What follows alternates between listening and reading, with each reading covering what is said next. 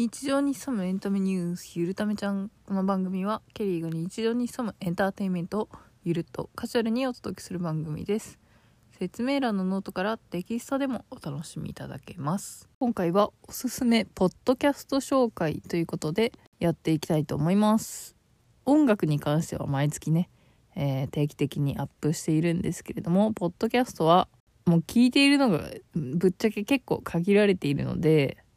まあその中でもパッと目についた最近聞いているものだったりとかまた常にね聞いているものをまた追ってねご紹介していければと思うんですが今回は割と最近できたポッドキャストでもしかしたらもう終わるのかなっていう感じのものなんですけれどもご紹介していきたいと思います。ASMR が心地よい氷川きよしのキーのおかえりご飯というのでえー、Spotify オリジナル番組が最近ね、えー、やっているんですけど、皆さんご存知でしょうか？まあ、突如、Spotify の画面に、あの、氷川きよしが現れたんですけれども、まあ、最近の氷川きよしの印象といえば、あ、皆さん氷川きよしご存知でしょうか？えー、演歌歌手の、男性の演歌歌手なんですけれども、最近の氷川きよしといえば、ツイッターの方を本人のアカウントをフォローしているわけではないんですけれども、時々流れてきて話題になっているっていう感じの印象が、まあ、ボリュームたっぷりのドレスだったりとか、あとはポニーテールとボンテージでレディー・ガガかなみたいな、え衣装だったりとか、まあ、その前は、その氷川きよしのこのインスタグラムをね、このポッドキャストにするにあたってちょっと遡っていたら、ポニーテールなしでボンテージだけだと、なんか西川貴教のホットリミテッドみたいな感じのね、えー、ものもあったりとか、まあデビュー当時の写真とかも、えー、インスタグラムからピックアップしてノートにまとめてみたんですけれども、まあ、だんだんなんかめめしくなっているような印象で、まあそのことについてね、インスタグラムも、でも、スタッフの方からなんか投稿があって、まあプライベートとお仕事は違うので、プライベートのことをとやかく言うのはやめてくださいみたいなね、え内容があったんですけれども、ポッドキャストのビジュアルというか、なんだろう、アートワークも、まあ比較的ちょっと女性っぽい感じのメイクの印象があるかなと思っていたんですけれども、ポッドキャストを聞いてみたら、昔テレビで聞いたね、えー、声の雰囲気とは、まあ、そんなに大差ないかなっていう、まあ、ちょっとなんか言葉尻がまあ、優しかったりするんですけれども、まあ、もともとそんな喋り方だったら、まあ、そうなのかなっていうものだったりとか、あとは、九州の出身なんですかね。なので、なんかそういうね、方言が出てきたりとか、あと、こちらの番組がポッドキャストで料理番組をテーマにしていたりとかしているので、まあ、食材を切る音だったり、調理する音っていうのが、ASMR 的にも楽しめるし、聞きながら作業するとなんか癒し効果があるように感じます。ASMR っていうのは、えー、Wikipedia からの情報なんですけど、音のマウスセンソリーメリディアンレスポンス。いや、全然意味がわかんないんですけど、まあ人が聴覚や視覚への視覚に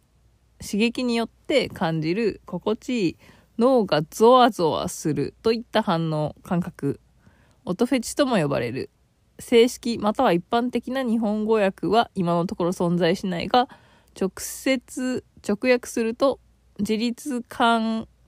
覚絶頂反応となる。読み方は ASMR だがアスマー AS マーやアズマーエイズマーと呼ぶ傾向もある。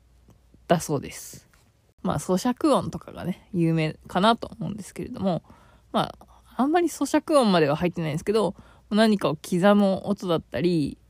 えー、何かを炒める音だったり、ビールの写真とかでね、水滴がついてるのよくしずる感なんて、まあ広告業界では言ったりするんですけれども、なんかそれの音バージョンみたいなイメージで思っていただけたらいいかなと思います。なので、この ASMR に関しては音フェチというか、まあ、料理を作ってないのに、あの、料理のね、生活音を感じられる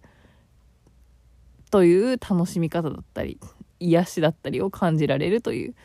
ような番組で、まあ、楽しみは人それぞれなんですけれども、あとね、こちらの番組が、あの、テレビ東京のドラマ、お耳に合いましたら、というね、ドラマと連動しているらしく、まあ、ドラマ自体はもう最終回を迎えてしまったらしいんですけど、氷川きよしが出演していたあドラマに最終回にね、出演したというニュースが出ていたので、まあ、ポッドキャストもね、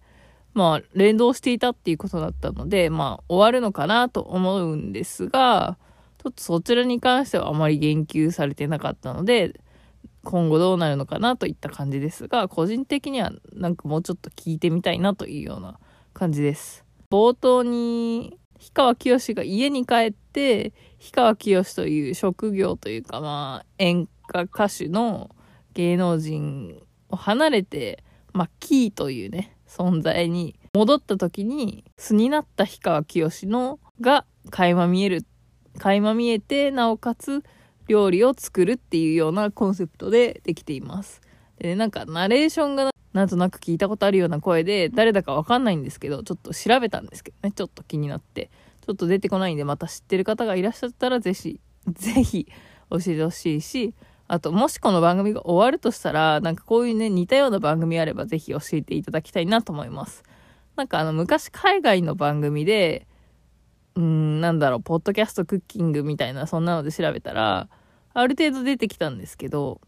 最近あんまり聞いてないんで、まあ、この日本語がね、やっぱり理解しやすいっていうのもあって、えー、すごく楽しめていた番組かなと思います。まあ、海外のものでも構わないので、ぜひ、似たようなものがあれば、ぜひね、教えていただけると嬉しいです。というわけで、今回も最後までご視聴いただきありがとうございました。えー、間もなくこの番組自体が、えー、1万回再生を迎えるということで、えー、少しね、自分でも振り返っていたんですが、まあ、1週間に、あの、1回更新を、にしていこうっていうのが、まあ、今年のね、2月頃からやっていて、まあ、その前は週、各週に1回更新だったんですけれども、え、ー、と、ちょうどね、2月頃というと、クラブハウスに、えー、が盛り上がっていたシーズンで、そこでね、まあ、何人かの方と、ポッドキャストのお話をクラブハウス内でさせていただいたんですけれども、まあそこから、まあ週1ぐらいで更新できているかなというので、まあ、数えてみました。まあ大体週1というと、月に4回更新したら大体週1ぐらいかなと思っているんですが、1月は3回、2月はちょっとまあ番組リニューアルの予告も含めて5回、3月は3回、4月は4回、5月は4回、6月は3回、7月は5回、8月は5回、9月は5回、うち2回は Spotify アンカー限定となっていて、10月も4から5ってなって集計してたんですが、えー、ちょうどこの回を取ると5回目っていう感じですかね。うち2回は Spotify アンカー限定となっております。で、収録回に関しましては、Apple Podcast で見ると、Spotify 限定の回がカウントされてなくて、ちょっとまた数字がずれてきちゃうし、多分、Spotify 以外は全部ずれちゃってるんですけど、Spotify ベースのカウントでいくと、よ、えっ、ー、と、これで89回で合ってるのかな ?87 回ですね。えー、適当な感じですね。87回。で、あと実質2回ぐらい。今日が8月、8月じゃない、10月18日で、どこかの遅れ分を取り直す、取り戻す回なんですね。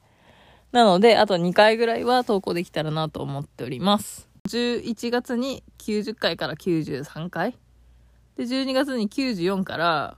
100回と6回ぐらい上げないと